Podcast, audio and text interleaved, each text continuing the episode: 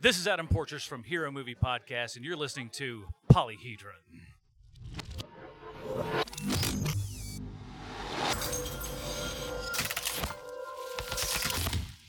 All right. Well, first off, I'd like to say welcome, welcome, welcome, everybody, for taking your time out of this amazing con to come and spend some time with us and have a little bit of story time.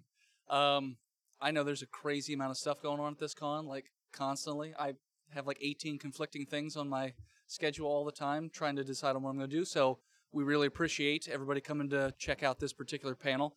But uh, before we get started, I want everybody to sort of introduce themselves and say where you know you're from. So I'm going to start you off at the end of the table with Ryan.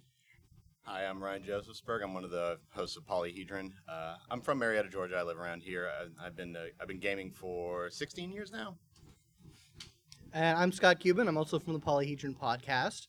Um, I'm from Marietta, Georgia as well. Been here forever. I can't remember a time before. So that's how memory works. Uh, uh, I am Matthew Malice. I am also the host and producer of Polyhedron. I also live in Marietta, Georgia, which is getting kind of weird that all three of us just happen to be in the, from the same place. But Yeah, uh, anyways, uh, it's good to be here, and uh, hello. Uh, I am also from Marietta. that was a lie. Um, I'm from Bluffton, South Carolina. I DM the Vicious Mockery podcast. My name is Maximilian. I have a last name, but that's less important. Um, my other players are over there in the audience because we're not cool enough to have everybody in our group at this panel. Um, but we also have T-shirts, which is kind of cool. So we're kind of leveling it out that way. Um, but that's who I am. Thanks. I'm Philip. I am from Botched, uh, a D&D podcast. Uh, I am from the overly friendly city of Philadelphia, and uh, I produce uh, and co-host on Botch. So And I am your moderator, Dennis Robinson, otherwise known as the world's most okayest DM. Uh, you can also find me on Botched. We are part of the Giant Size Team Up Network. And um, yeah, so thank you again for coming to the Kill Your Darlings and RPG discussion. Uh, now, I don't know about you folks, but I assume if you're fans of RPGs, I love a good story and I love good story time. So we're going to share some of our stories about the topic that we're going to be talking about here, which is letting go of great ideas, whether it be as a player or as a DM. Sometimes you come up with this really elaborate backstory, and then it doesn't matter at all because he dies in five seconds or something else, or the DM doesn't care and kills you off immediately, or just never covers it. That's right. So, uh, so I thought we're going to tell at least one story each, and then I would love to hear some crazy shenanigan stories from the audience if you have any. Uh, and then when I, you know, ask for somebody to shout out a story, somebody, probably Charles, will bean you with the talk box. That's exactly right. Yeah. So uh, I would like to start off with a fellow DM, Max.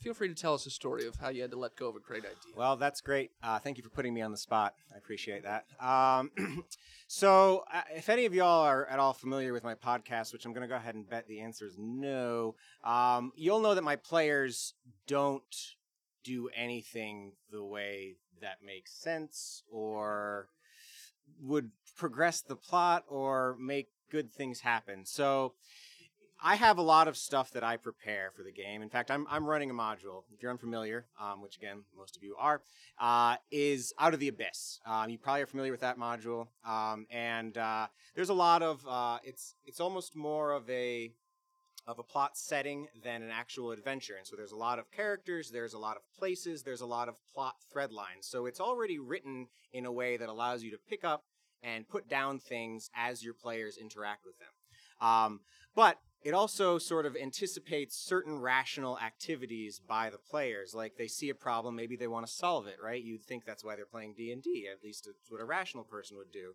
Um, or or they meet meet an npc with a uh, with a, a sympathetic background or an interesting personality you might think they would, would want to find out more about that npc or help them with their problems or, or anything like that. But my players don't do that um, my players, when they meet an NPC, they find the first way to exploit it or kill it or um, turn it to their purposes, whatever they happen to be, which can change from moment to moment and game to game. Uh, and I have to choose as a DM what I'm going to do about that, right? I can I can say, okay, well, this is this is the campaign that we're running. We're running out of the abyss, and if it's not in this book, I'm not doing it. And then all of the choices and all the things they did, however insane they may have been, don't matter anymore because because I'm running this book regardless of their choices.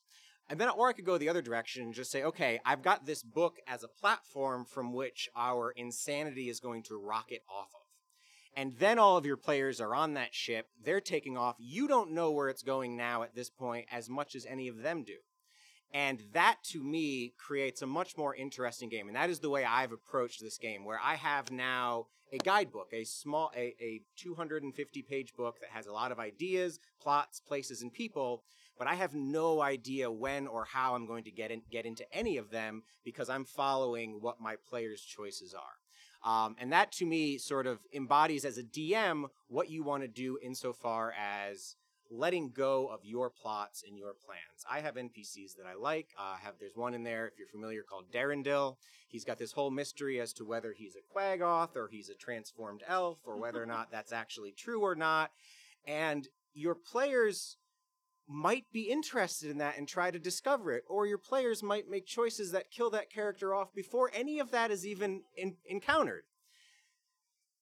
And if I force that, if I sort of stomp on their choices to say no, you know, you you made some choices that ended up in that guy's death, but I'm gonna keep him alive anyway. Then they feel like their choices don't matter and they're not having fun anymore. Um, and I just have to learn to let go of that plot because I was gonna do something really cool with Derendil, but he's dead now. Thanks. He may come back. You never know. Well, yes, of course. And death is a Oh, thing. Of course, that's that's the beauty of it, isn't it? Right? Yeah. It's in D and D, it's like comic books. Death is never permanent, but I have to let go It's of permanent. what I was It's going permanent. to You do. shut up. Phil. It's permanent. Nope. Uh, your DM may vary, And your Uh, legs don't come back. Oh yeah, body parts don't come back. No, that's for sure. they They can not be mechanical. That would be cool. Now, Max, you should know already that all D and D players are complete psychopaths. So you should not expect pity or Yep. kindness of any type. Yes, I, I do know that. I, I'm used to playing in a gaming store where they at least have some semblance of rationality, and now and then I started a game with my friends. Uh, to what extent that was intelligent. What's intelligent? that say about not. you? A lot of really bad things, and they're all true. Mhm. So now I'd like to get a perspective from a player and somebody who I'm guessing actually has a lot more different RPG experience other than just D and D. Uh, Scott, do you have anything for us? Yeah, I do have something. Um, so a while back, I ran a fairly long-running Exalted uh, campaign. Uh, are, are people in the audience familiar with Exalted at all? Fantastic. So I don't have to explain th- a thousand years of lore. Um, so yeah. Strap in. Yeah. Wait, I don't know. How long anything we about got this. left? Strap in. All right. So it started with the primordials. Oh, no, the anyways, um, That's doors.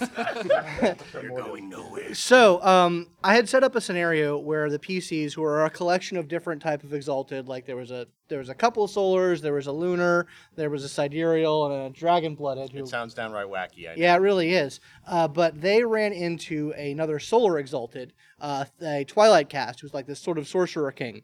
Uh, and this Twilight caste wasn't an evil character, but had a very different perspective about how the world should be run. And I set up this character as sort of a long running antagonist, someone who was not necessarily going to be fighting the PCs, but going to be an element in their story that was going to cause problems from time to time.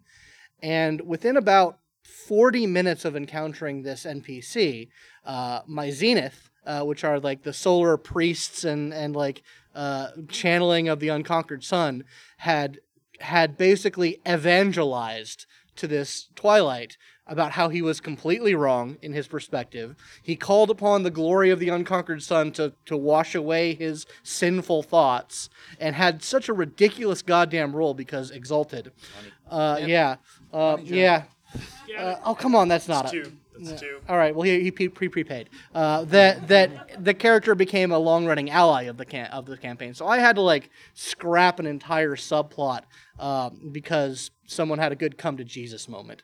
Um, and, and that's the sort of thing that you have to allow. You can't like if someone is is creative and the dice are with them. Uh, sometimes that just becomes more interesting. And honestly, it was more interesting because it, it, it gave them more time to fight demons and abyssals and the actual bad guys. And, and then you can replace that dude with somebody else if you need to. Yeah, absolutely. Yeah, Well, I that's the come. exact same backstory, and you know, Yeah. the exact same arc. I mean, This is Yeah. the son of such Yeah, and such. yeah. Right? Yes, His yes. This Yeah. is this is Chad the Twilight, not Thad the Twilight. And you're dead. But anyway, that's my story. Nice. Uh, so I would love an audience story. Does anybody have a story or a question that they'd like to throw out right now? I gotta go with the awesome mutton chops over here. I mean, Oh, okay. you don't have to throw out super. fun. There we go. Into the box. So back in the early days of third edition Dungeons and Dragons, and I mean early days when Sure. there there were only the three basic books, I found in the ancient tomes of Dungeon magazine a great dungeon to run. So I took my wife and my two best friends, and we they were going to go through this dungeon, but they they started infighting uh, to the point where. One of the characters, she's already making excuses. The, one of the characters uh, contracted pneumonia and was left in the attic of an inn while the other two characters abandoned him, abandoned the children's, the orphans that were kidnapped, Yeah. and left the city. Right, yeah. Okay. Yeah. So all of them Par for the died. course, yeah. Yeah. They're just I- gonna slow you down. So I tried again. I attempted again. I ran the game again with different characters, the same players. They ended up setting the forests around the city on fire and Okay. killing countless innocents with a wildfire. You're making space for condominiums and things Yeah, like well, that. at so that point, I, I literally took the the dungeon magazine and and shredded it in front of them. They were probably elves. Yeah. Yeah. Elves deserve it. Thank you so much for your story. Oh, good fantasy racism. Uh, I would like to, Matt. I, we were having dinner right before the show, sort of discussing how this was going to go. And uh, Matt, were you saying you you also had a little bit of DMing experience? I have GMing and player experience, obviously. Okay. so- Well, I'd, I'd like to get your input on either or both. Uh, actually, yeah, I got a pretty good story. This is actually fairly recent in my career, so I think this is pertinent to what we're discussing about. So I'm playing in Scott's Amber game that he is developing for some some live play and actual play, sort of broadcasting, and I'm coming up with this concept named Lachlan, who originally was named Locke. I had had this idea three years ago when Scott was like, "I want to run an Amber game." So I dig deep in the lore, started developing it. If anyone knows anything about Amber, look it up. It's great. Read it. It's good books. Quick reads. So I'm making this character, and uh, originally he was going to be the son, incestuous son of Corwin and Deirdre. You sick. Ah. Yeah, I know I am. Uh, Why did it have to be? but Anyway. As the his game was actually developing, the one we're actually going to broadcast, I started writing up his backstory and really getting more into the character. And I realized I needed to switch things. It was the backstory was becoming too overwrought, too too much, and there was too much melodrama. If that's such a thing for Amber, I don't know. Uh, but what I did was I. After I knew what the character was going to actually be, I went back to the backstory and started writing. And I was going to tweak a few things, just like a sentence here, a hit sentence there, then I realized within five minutes, I got to write the whole thing over again. This was me getting out of my way and realizing what the character actually was in my head. Things just started clicking for the character after that point. And that's kind of my story of sometimes you just got to get out of your own way and just kind of let things go with your character. You're like, oh, that was really cool. That's a cool idea. It ended up being not incestuous child of Deirdre and Corwin, and I went a different direction, a little more easy to handle, as Yeah, it were. it, it, it wasn't going to be that. I was going to mess with his, his memories because that's just gross.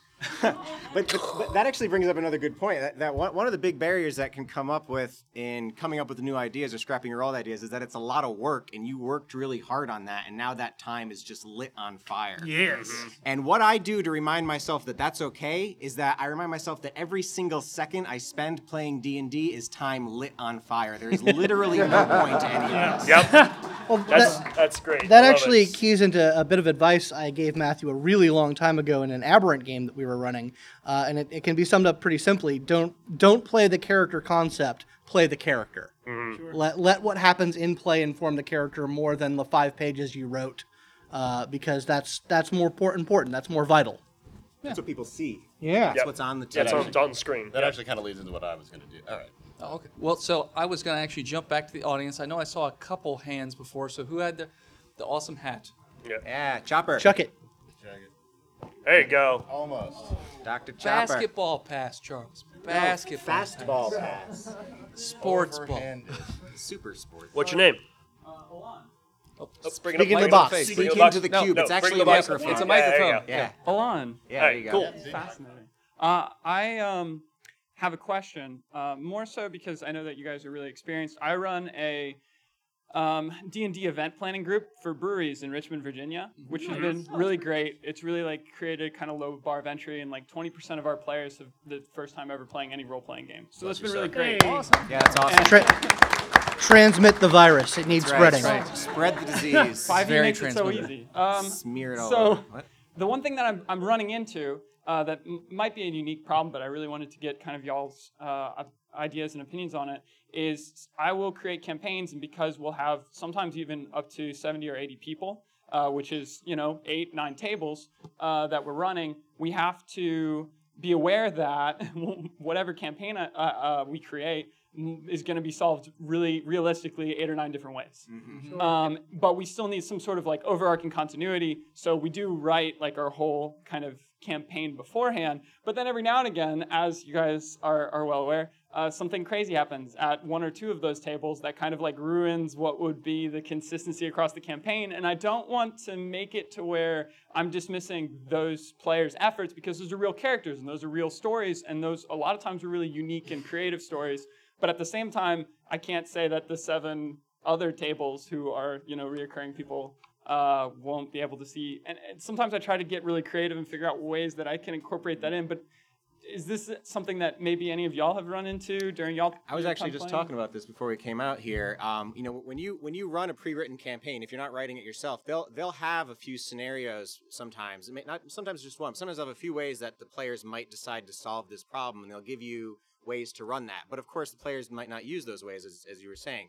So what I do personally is I take the DCs for whatever the, their suggestions are, and I pull them out of the framework that they've created, and I leave those numbers on their own. And then whatever the player decides to do, that's the DC for that. I don't care what it is, because really what they're doing is uh, overcoming a problem through using skills that their character is good at. And and if they want to use what their character is good at, so you let them, and you just make the DC whatever the appropriate hardness is supposed to be as a barrier to progress.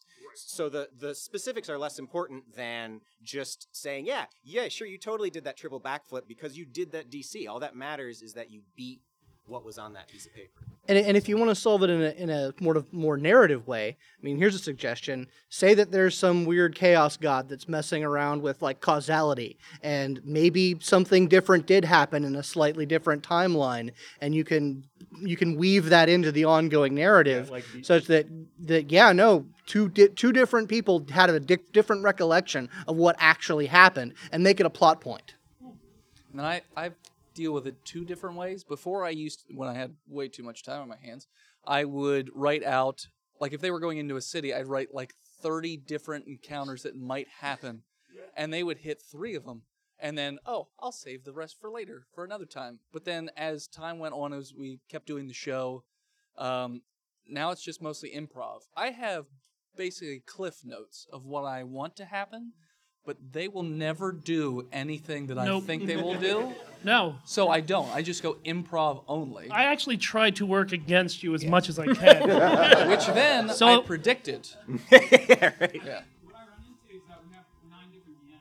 Yeah. So it's, you know, creating something that has enough time to kind of like improv. Are you familiar with Adventurers League? Uh, no. They do they do a lot. They, they deal with that problem all the time because that's what their their whole thing. So you should check that out because they're, they're a lot of their. Uh, um, yeah, so Yes. Adventurers League is a, is a is a Dungeons and Dragons. Yeah. Okay. Oh, oh, I'm Do sorry. you you had feel a like question. your do you feel like your answer was that was a sufficient answer? Do you have any further question? Or? I appreciate all the answers. I'm Oh. hoping that I can kind of like think my way. Yeah, it's to more. We have solutions, but I just want them to be. just like a shotgun blast. Uh. Yeah. So here's Yeah, my advice for that. Um, just keep doing it. Yeah. You will not.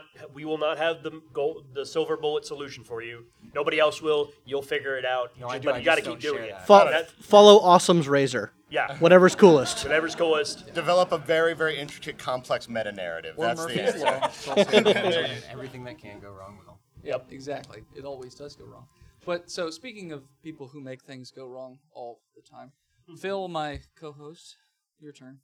oh well, so I play chaotic stupid as much as I can, and I try to find every loophole in his story and purposely go after it.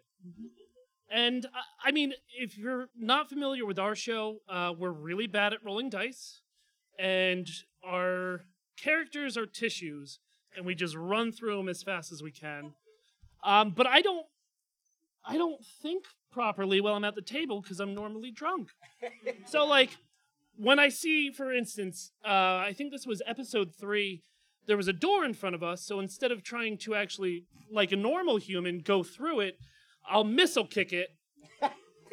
and I botched, so he broke my legs. And then, so I'm a burden to everybody for the next 12 episodes. I have box legs now. People were carrying me. You could store stuff in Wait, you missed a pretty important in between there where this other guy on our show, Tristan, he decided he would Im- implement what he called elvish medicine, which is you take a bone saw and you just cut his legs off instead of healing them. But that's the thing, because he kept making me do con checks of a DC 15, knowing that I'd been rolling fours and fives all night. So, oh yeah, oh yeah. And so, uh, So what, they- ha- what happened to Griddick? Let's see. He got stuck in a mudslide, and so instead of people actually helping him with a rope, they tied a noose for me to catch, which then caught my neck, Because they botched. and then they surfed my body to freedom. Because the, the body doesn't bend that direction typically. So That's, yeah. that's the next level of killing your darlings, where you kill them and then use them for some practical purpose. Yeah, yeah. yeah. But but then Efficiency. again, it's like recycling. I mm-hmm. only, you know, I spend maybe 15 minutes building a character. I don't have time for rules. I don't have time for like subclasses. No, you know, I, I just I, Oh, I realized part uh, what I was playing a, a, a, a, Rogue. a rogue thief This was two slash uh, arcade because I just wanted magic. Yeah. Well, So, So- well, no, so we're sitting there, and I'm I'm trying to remember who's standing next to what, and. Phil here's just like, "Come on, you're the DM. I'm not supposed to tell you how to do this. I've been standing here. I've been sitting here looking at uh, what was it, backstab or whatever it Yeah, was? ba- I don't know how backstab sneak attack. works. He's like, I've been staring at the same paragraph for two hours. What does sneak attack do? And then he starts reading the sentence. He's just. So yeah, no, we had in our uh, intro. It says questionable understanding of the rules for a reason. Yeah. If it makes sense, I just run with it. yeah, And if it doesn't make sense, I still run with it. That's that's one of the other things you have to learn to give up to as a as an experienced player or DM is that you're not going to play with people who have experience or know what they're doing or even really care to learn. Because you know, ha- there's there's multiple reasons people play D and D, and and one of them, which is huge, is the social aspect. People just want to hang out with their friends and play a game, and they don't want to read a they don't want to read a 200 page book to do that. All three of my players are like that, and I beat them regularly for this attitude. But if I want to play this game with them, which I do, unfortunately for me, I have to allow them to be that kind of person. And that's you just give up that sort of like hope that you're going to play this perfect game because it ain't ever going to happen. Yeah. Well, so, does anybody in the audience have a question or a story they'd like to share? Yeah. He's a volunteer. Uh, we'll go with um. Oh, never mind. It's already it's Sure, already been yeah, chosen. Right there. Hello. Hello. It's Yeah. canon. Too bad. Oh yeah. So I actually run a. Hold I'm- it up closer. There you go. Sorry, I speak low. That's okay. Um, I run D and D sometimes with two of those. I Those- guys. What Oh, are she they needs actually? those. It's unclear. I suck. Oh, I don't know. I still don't know. and, and this one. All right. Um, and uh, just talking about uh, what was it, chaotic stupid? Yes. Um, that it seems to sometimes be a rogue thing because the rogue of our party, um, which I should have known he was going to do this uh, because he gave a primordial goddess a hug. Um, is I had made a one-off like merchant. There, I, I do kind of a my own like universe in for D and D because I, I looked at all of the like for, Forgotten Realms and I was like, I don't have time to memorize all that, so I'm gonna make it up as I go. No Um, and uh, so I had made this. He had no like two lines of a backstory and like stuff to sell, and of course our our rogue is like, he's really interesting. I want to follow him. Wait, is that Turin? Okay, yeah, it's turn. Wait, you, you didn't mean for him to join us? No. Oh, Jesus. I made all that shit up after. money, money, money. I I, got I it. got her. I got her. That's the third one. and now I got to pull out the wallet. This is the only parent you have to close your tab. at the. I know. I don't Oh even my get to drink or get drunk. Yeah, right. that messed Yeah. me up. We do accept yeah, checks so, and money yeah, orders though too. So. Tiny, tiny character is now an attaché to their party that travels with them everywhere because our rogue decided to go follow the merchant, see where he was going. Sure. It is a rogue thing because I mean our stealth is so high that we think that we can get away with almost anything. and you know I. I'm just bad at rolling, so even with a plus ten stealth, I'm getting twelves. Yeah. So but most of the time, that's good enough, man. Yeah, you can have a plus twenty bonus, but if you botch, you're still probably going to lose your legs. So. But uh, yeah, sure, Matt. Yeah, um, I know we've been talking a lot about like GM stories and stuff. Uh, I kind of want to talk about player stuff. Sure. Because I think this is important. Um, so, oh well, Ryan, no, go Ryan. Oh, and I am an I am a consummate player because Yes. I, don't- I find Yeah, go GMing ahead, man. icky. Uh, it's too stressful, and I hate everyone in the who I'm running for by the end of it. So it just it's never worked out. it's what happens when you play with a bunch of three five players. They're just, they're terrible people. uh, so Yeah. yeah, well- yeah. Oh, If you're at well, I am table, too, you're but terrible person. I'm a player for. It's balanced, yeah. Uh, so I'm a LARPer.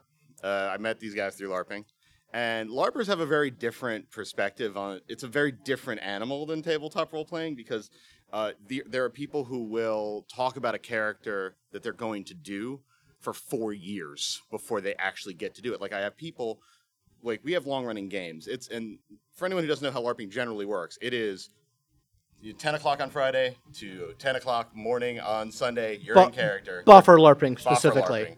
30 straight hours, kind of expecting you to be in it the whole time. And there are people who will tell me, as fresh characters, like, oh, my next guy, and dot, dot, dot. I'm like, okay, that's four years from now. Like, how can you possibly? It's like, well, I have a costume for it already. I'm like, eh, fair enough. But You got the but costume. uh, they got the costume. That's all you need. really, if it, the, the character will come later. Uh, and they'll tell me these concepts. Uh, I, I, I'm a big sounding board for whatever reason. And, and most of the time, uh, I say all that to say, sometimes I have to ask them, it's like, so you're really going to do all that for 30 hours straight? Like, you're actually going to, like, hold the accent, do the weird walk, like, have that particular attitude about certain things, be that racist. You gotta commit to a bit. Yeah. so so my story on this is like I actually had a character like this that actually I mean he kind of talks like this a little bit that went away a little bit he I held it for four years though um, but the but he started out as someone who was very much on the spectrum like because he was just a shut in uh, biologist and I realized that after like a couple of games people hated me like they really did not like me because probably because of my portrayal of that particular version of being on the spectrum. I mean, it wasn't ableist per se. I mean, I'm on it myself, so come on. Uh, but I just had to like put that little bit away. It's like, okay, well, I I'm committing to the bit, but people hate it, and I have to be around these people again for a lot, and it's a team sport, really. So you just eventually he sort of normalized. Don't worry, I found some weird flesh like Cronenberg crap to really to fix his brain. It, it was great. It was it was there was a lot of tentacles involved. It, Ha- having having to watch it wasn't. I only ate one weird thing. Weird baby thing. It looked like spam. it was spam. Was- So Matt, you were saying?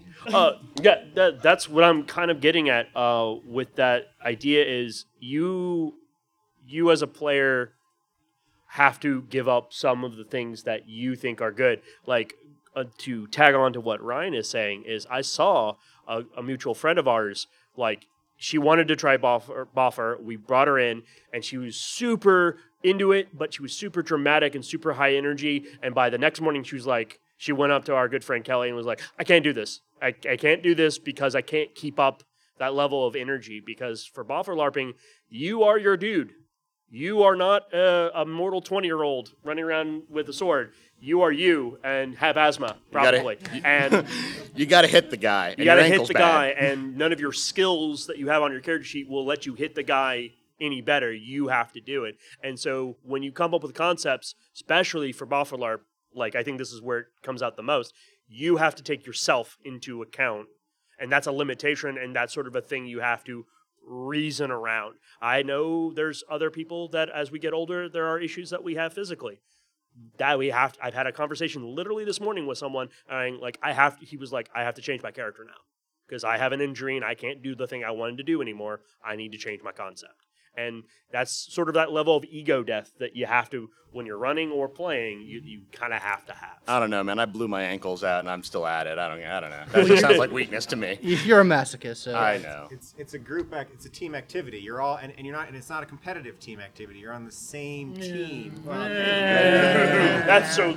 Theoretically, It is. The, you're our- on the same team. Our But games are even if you- theoretically even if you are going head to head, you're all on. You all have the same goal, which is having fun as a group. And if any of your choices, all right, so we're all terrible people.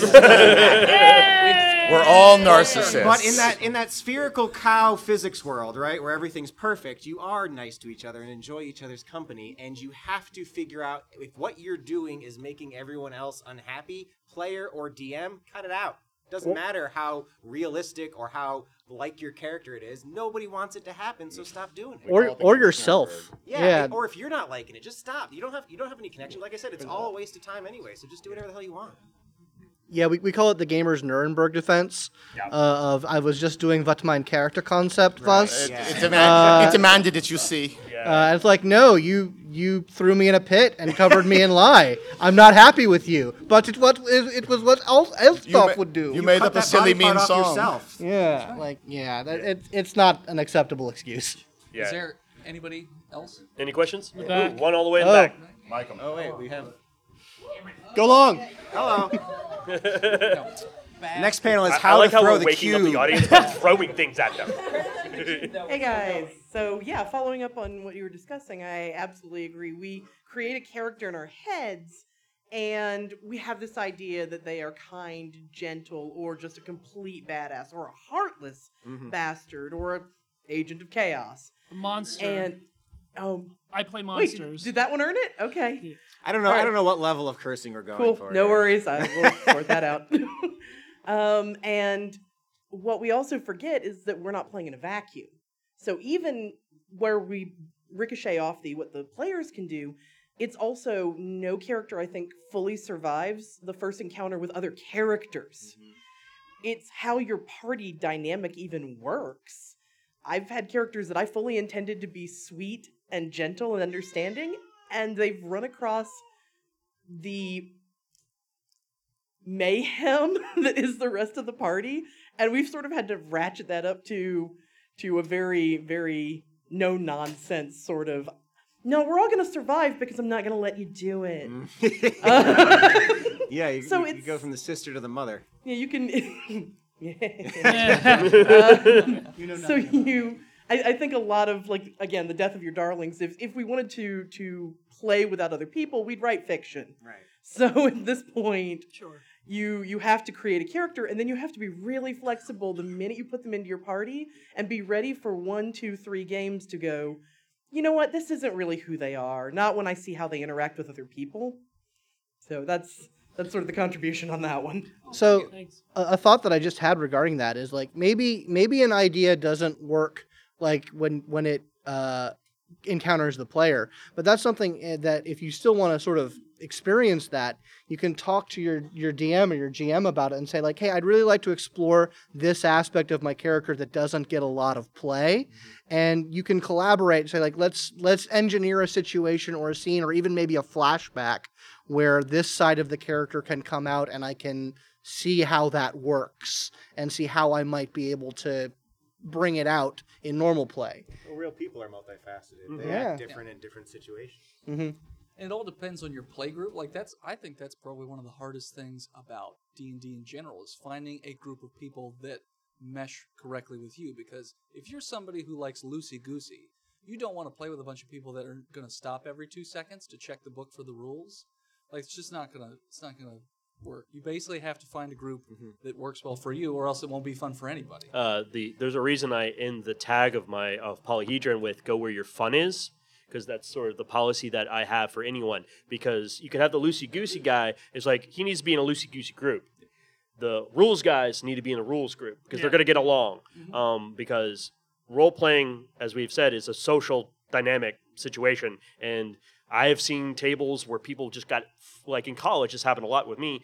People we just we just play because we were bored and we just had people together.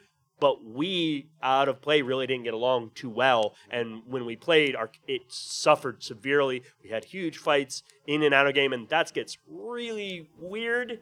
If anyone's ever been a part of that kind of drama, yeah. Well, that, Oh that's my God. that's where the darling becomes the game itself. Yeah, uh, and you just have to end it. Yeah, Be ready to leave a game for sure. Or just replace people. I mean, Yeah, them. The the group that we have now, we've been together for about a year and mm. change since John's joined. Two. Okay, so we we actually we lost one of our players because she moved to the middle of America, and we do a live recording. We don't do it over Skype. So we brought in a rotating people, and just nobody fit, you know. And it was just drama at the table. There was drama offsite at the table. It doesn't help when the person you keep bringing in is somebody's girlfriend, and then they break up. Yeah, I mean, there's that, but We have a whole It's episode like, oh, about that that. guy needs to now. But now, you know, since John has joined, it's. I mean, they're my family now. They're my brother-ins. We play for five hours every Tuesday, and then we all go to the bar together and hang out for another five hours because, you know, we're morons. Because nobody else will spend time with you. Exactly. But I, you know, it, it took us a while to like trying to get these puzzle pieces in order to have a happy table and a happy off table. Yeah. So And we have like little special one-offs that we do every now and again, and we will put somebody who doesn't normally play with us, and sometimes it's fun, sometimes it does. It's it's not as fun. Skeletons, um, but in the end, that doesn't matter as much because it's just a one-off. It's just five hours one time every so often. So even if it doesn't work, by the time it's over, it doesn't matter because they're not going to be back for a while anyway. So then you can sort of revamp it or work on it as it is. But uh, is there another person in the audience? That is? Um, Dilly Dilly. Yes. I like how you said skeletons, and we all understood that that needed no context. Yeah. you know something terrible happened with the skeleton. Yes, we're not going to talk about skeletons. PTSD. All right, I got a story that leads into a question. So, I was running a campaign, and we hit a really cool point in the story where the player characters had learned that everything they knew was a lie, and they were made in a lab. And so they were going through this existential crisis. At which point, one of them, in in true character, he, he pissed off like ah, he angered one of the demigods in the campaign, and realistically, I thought, okay, he should die now. He's made a terrible enemy. So I guess my question is, what do you do when your darlings are your your player characters? There are worse pl- fates than death. Oh yeah, absolutely. Oh yeah. Oh Um, I mean, there could be a terrible curse. Uh, there could be, you know, uh, Body mutilation. body Take mutilation. Is it, is it Dungeons Oh, and yeah. Dragons? to be horribly Limbs. murdered. Especially Don't the listen to this. because then somebody has to C3PO them around. It's fantastic. Yeah. Or Ratatouille. Yeah. So or we there had was that there was too. my character in season two that you know I was I played it the entire thirty four episodes, No. forty episodes. Yeah. I played it so long and I just kept trying to kill him because I wanted to play a new character, and you just kept giving me robot parts to replace him to keep me alive, and it's just like, ugh. But I mean, even at our table, you know, we still get into fights sometimes, arguments, and we sometimes take care of it on the show. Like um, Tristan, one of our players, came in three nights in a row and was blackout drunk before we even started. So I kicked his character out the window and killed him. And Now- then he got the message and then, you know, slowed down a little bit. To bit. be fair, that didn't kill him. He became a paraplegic, and then he bit off his own tongue, so he bled to death. Oh Jesus. Oh, what the hell? But We're, let's- mon- we're monsters We're at Botched. I'm sorry. Okay. But to- Wow. But to go back to your question, uh, does he have any NPCs that he cares about or has particular feel- feelings? Because yeah, No. you, you think I think you know what to do then. Is it So, dun- so, uh, so If is- it's is- Dungeons is, and is this a plot issue here, where where you've got these PCs that are all intricately tied to this plot, and if one of them dies, the new character won't have those ties anymore.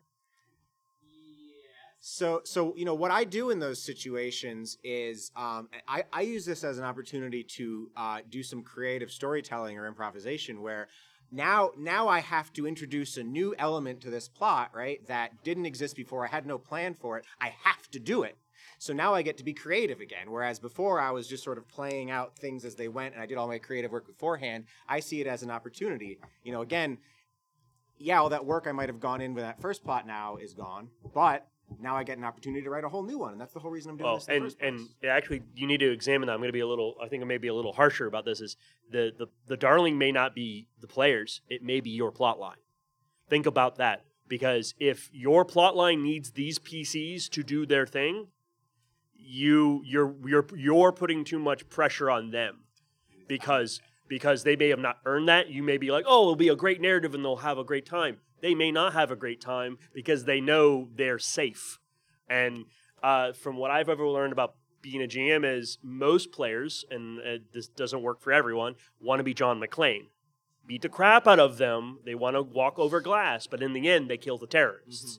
They win, but they need to feel like they earn it. And if you're putting too much on them and like they're too critical for your for your plot line, that may be the issue. I'm not saying it is. I don't know all the details, but I'm just saying examine it and look at it. Also, fate worse than death. Death is easy in a role playing game. People will just, oh, I'll make a new character. No.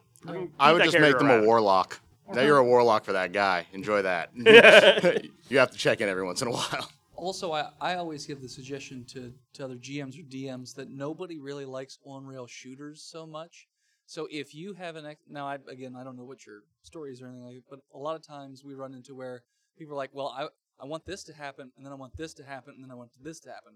Well, the party might not want to turn left at that road for no apparent reason to go to that place. They might just want to keep going straight.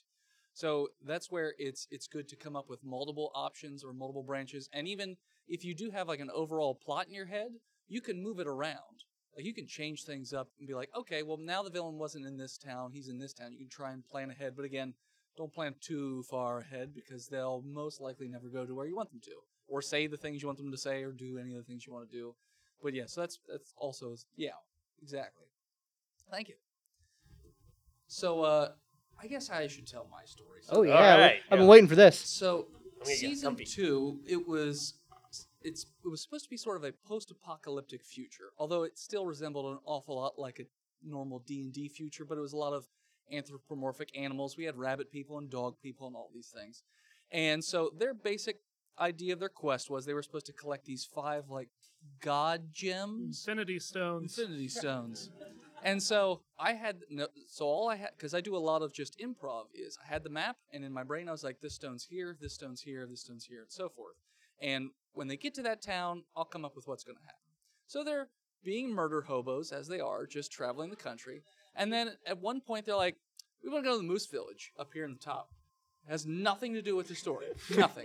but they wanted to go because they thought moose people. that sounds cool. Okay. Duh. Who doesn't want to go to Canada? I'd They be probably going to have Moose like Village. maple syrup and Hockey. hockey. That's what their prime export was, maple syrup. I tried to do a Canadian accent, but I'm rubbish. So, no. so that was about half a second. But so what I did, I basically improv the whole thing on the spot to be okay. They arrive in I forget what the name of the town was, but it's Mooseville, we'll call it.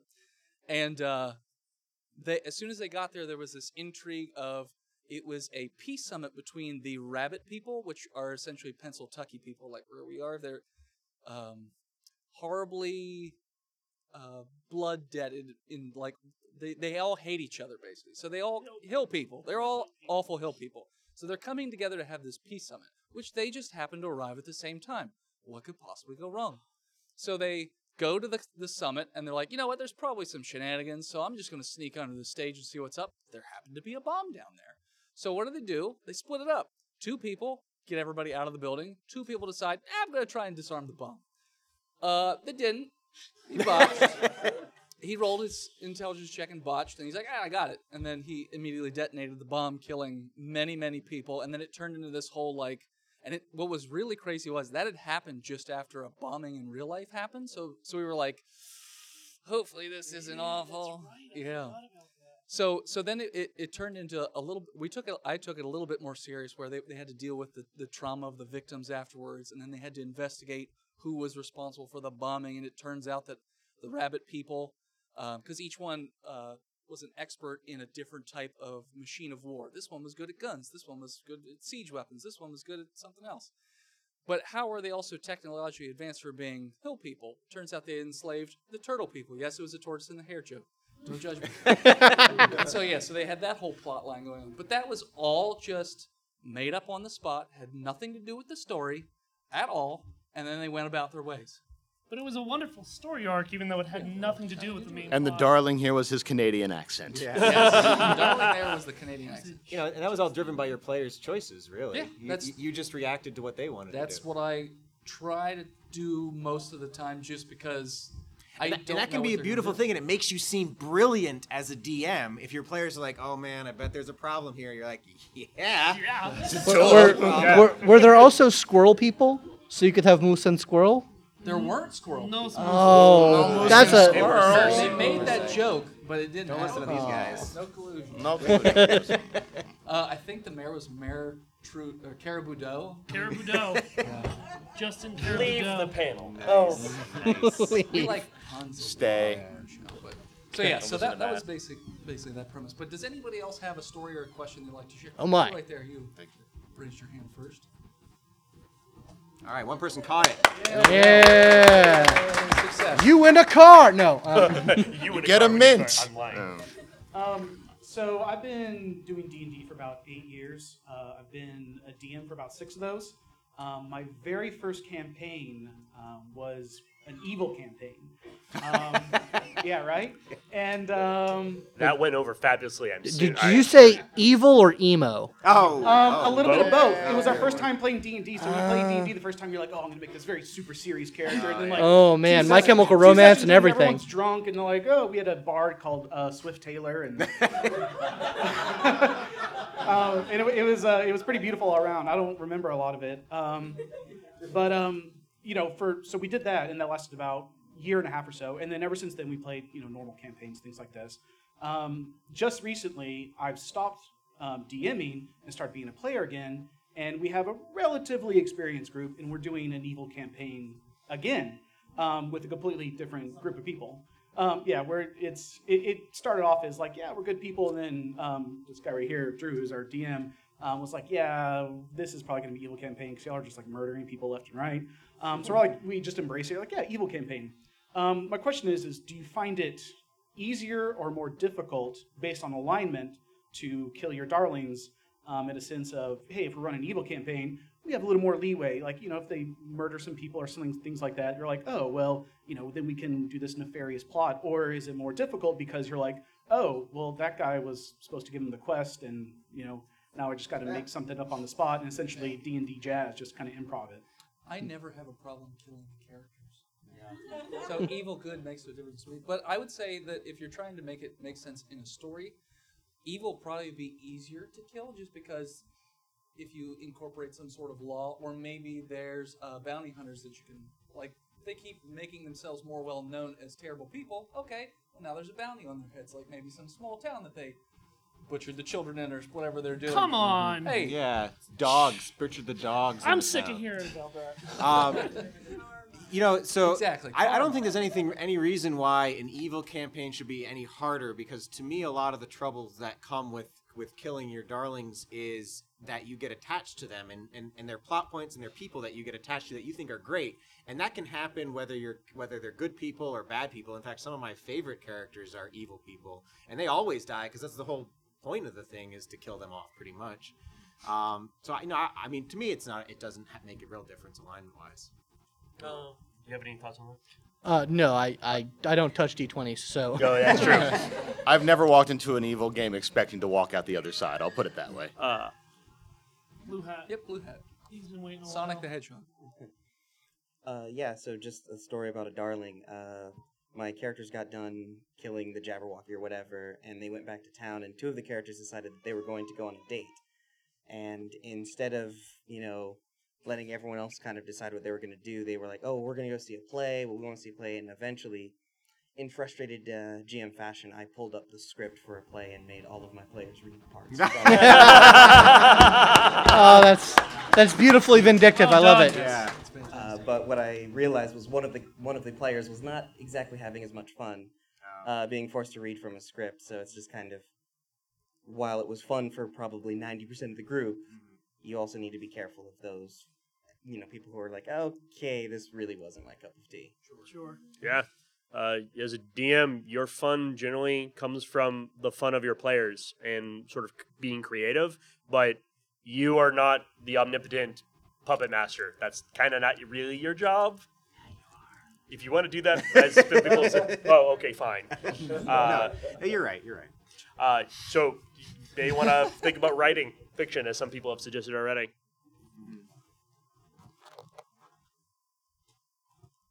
So, kind of going off that whole concept of evil characters, I guess having being a little harder to kill off. Um, I actually wrote this character that I played with a group of people. Um, he started off as this bleeding heart paladin protector, goody goody two shoes. But I gave my GM a little bit more control over it because I gave him this flaw where I had no control over his switching into just this heartless monster anti paladin. And I wrote into his backstory that for some reason he had this psychic break and kind of gave him control over what that would be and gave him control over when it would happen. And slowly over the course of the session, uh, the sessions, the players kind of caught wise to the fact that all of a sudden I'd start being a big jerk. And so one time they just had to essentially knock me out, and I came to and I was all tied up. And instead of just outright killing me, the party said, "All right, we're going to help you." Oh no! and so, And so then they did the back end of Clockwork Orange. so mistake number one. Um, and I would have to essentially make uh, once I found out I'd have to like ma- make will saves to you know switch between the two because the personalities were fighting to keep control. Well, just a bunch of botched rolls later, I stayed in evil mode, and party went off to go help stop this riot that's going on, and I trail in behind, and of course I'm saying, "Ooh, riot." And of course, that led me into a confrontation with the party. And they tried to like appeal to my character again and tried to use all these different things like from my background to try and really appeal to it. And we'd all kind of gotten emotionally invested in the situation. And slowly but surely over the course of these botch rolls, I realized, oh god, this character has to die. And we have this big epic battle, and they knock me out, and they finally get it in here. And then one of the characters tells like the constable, he's like, so all this destruction, what happened? They're like, yeah, it was him. And so the constable just unceremoniously comes up and just stabs him in the head. Whew. Just three right under the bus, huh? Yeah, Well that's- done. that- that's beautiful. That is, that is Yeah, that's actually a really story. beautiful story. Yeah, I, yeah, that's like a perfect story of how that's supposed to go. Mhm. Like that kind of like PvP, it builds up over time, and that's because of the, what the players choose to do and how they choose to react. and I had this, I really wanted to see like what it was, and there was this NPC trying to help me like figure out what it was that really did it, and I was really excited to see what happened, but I just realized, yeah, yeah, he had to die. That's that's just the way it goes. You got to roll with it. Yeah, sometimes it just clicks in your head. We have time for one quick story or question. Yes, ma'am. in the back. I'll just stay standing. Um, hi guys. Uh, so I run a Monster of the Week game because I had never run any kind of game in my life, and uh, 2d6 is a lot easier to handle. Um, and uh, I had uh, written a lot of fiction in my life, and so I did go into this with sort of that, okay, they're going to do this, they're going to do this, and they're going to do this. Um, and uh, I was not prepared for this one character that one of my players created by the name of Pyrus, um, who is. Uh, I can't say these words if I can't curse, but he's. You can. You just have to pay for it. It's it. for the It's not- children. It's not, a fine. It's a fee. It's for him. Cur- please curse for the okay, children. Well, let me let me ask this: Is demon jizz a curse? We're giving you word? bad advice, I guess. He's demon jizz. Um, he stores. He stores That's my vodka. mother's maiden name. He stores vodka in inside of his chest, which which he can do. His chest is apparently something he can pull that out of. He just ruins people's rolls for like really no reason because he can do this thing where he hexes people, um, and just just sometimes he helps them, sometimes he screws them over. And uh, my personal favorite is he can summon a monster to help him instead of summoning like a werewolf or something that I would assume he would do. He summoned a human-sized foot with a head on the ankle that looks like Moby. he named it Kankosaurus Rex. Um, all of this I'm is sorry. What was that name again? Yeah, write this down. Yeah, I'm, I'm, I'm taking notes. Kankosaurus Rex. Anklesaurus. Yeah, and the, and the funny thing is, there's actually a Japanese foot demon that resembles this, which none of us knew till afterwards. But anyway, all of this is good and fun and hilarious and whatnot. But my question is, is there a point where the rules of improv, where like the yes and just start to become detrimental to Yes. the rest of the campaign? yes. Oh, Like, yes. Okay. When was the last time anything paramount. important If the Players happened? having fun. If you're having fun, that's all that matters. If his if his improv is ruining the fun, put a stop to it. And, and that includes the GM in that too. If the GM's like, I wanted a serious game, this is what I want to do, it, and they start being way too like Awesome. whimsical about it, it, you may need to have a conversation with that player about the situation because a lot of this is expectation management. Like that is a lot of what gaming and GMing playing is. Is what do people expect? That doesn't mean you can't defy those expectations from time to time. Just you need to talk about it. Yeah, I mean, it, it goes down to like you, when you sit down at the table, you kind of have a social contract of this is what we're here to do, this is kind of the way we're going to do it. And if someone keeps bucking that, then you got to manage that. Like it's got it's got to come down to something. So we're gonna wrap up real quick. So I, I basically want each person to say where they can find you. So Ryan, start us off. Uh, I'm at Arduous, R J U O U S on Twitter, and I'm on the Polyhedron podcast, you know, I think every other week. Yeah. Uh, I'm at Divis Melcav. Uh, that is, in fact, a gaming joke. Uh, and I'm on Polyhedron. Yeah. Uh, I am at Bioimportance. You can find Polyhedron at Polyhedron Podcast. No, Polyhedron Cast. I apologize. Um, and yeah, you can find us every two weeks. You don't want to follow me on Twitter or anything, but you'll want to follow Vicious Mockery on Twitter. Uh, we're also on Facebook, and you find us on Libsyn, Podcast Addict, anything like that. If you want to read drunk tweets at 2 a.m. of why Radiohead is the greatest band of all time, you can follow me at Imaginary Nomad on Twitter.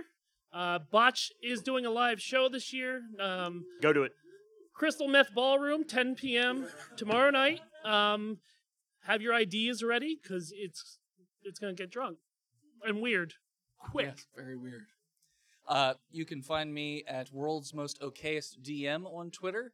Uh, again, on Botched Podcast. So, yes, tomorrow night, if any of you can find me and see my cosplay, you'll have a hint as to what I'm doing for the show tomorrow. So, but thank you so much, everybody, for coming out. Uh, you guys were a great crowd and audience. Hopefully, you had a lovely time.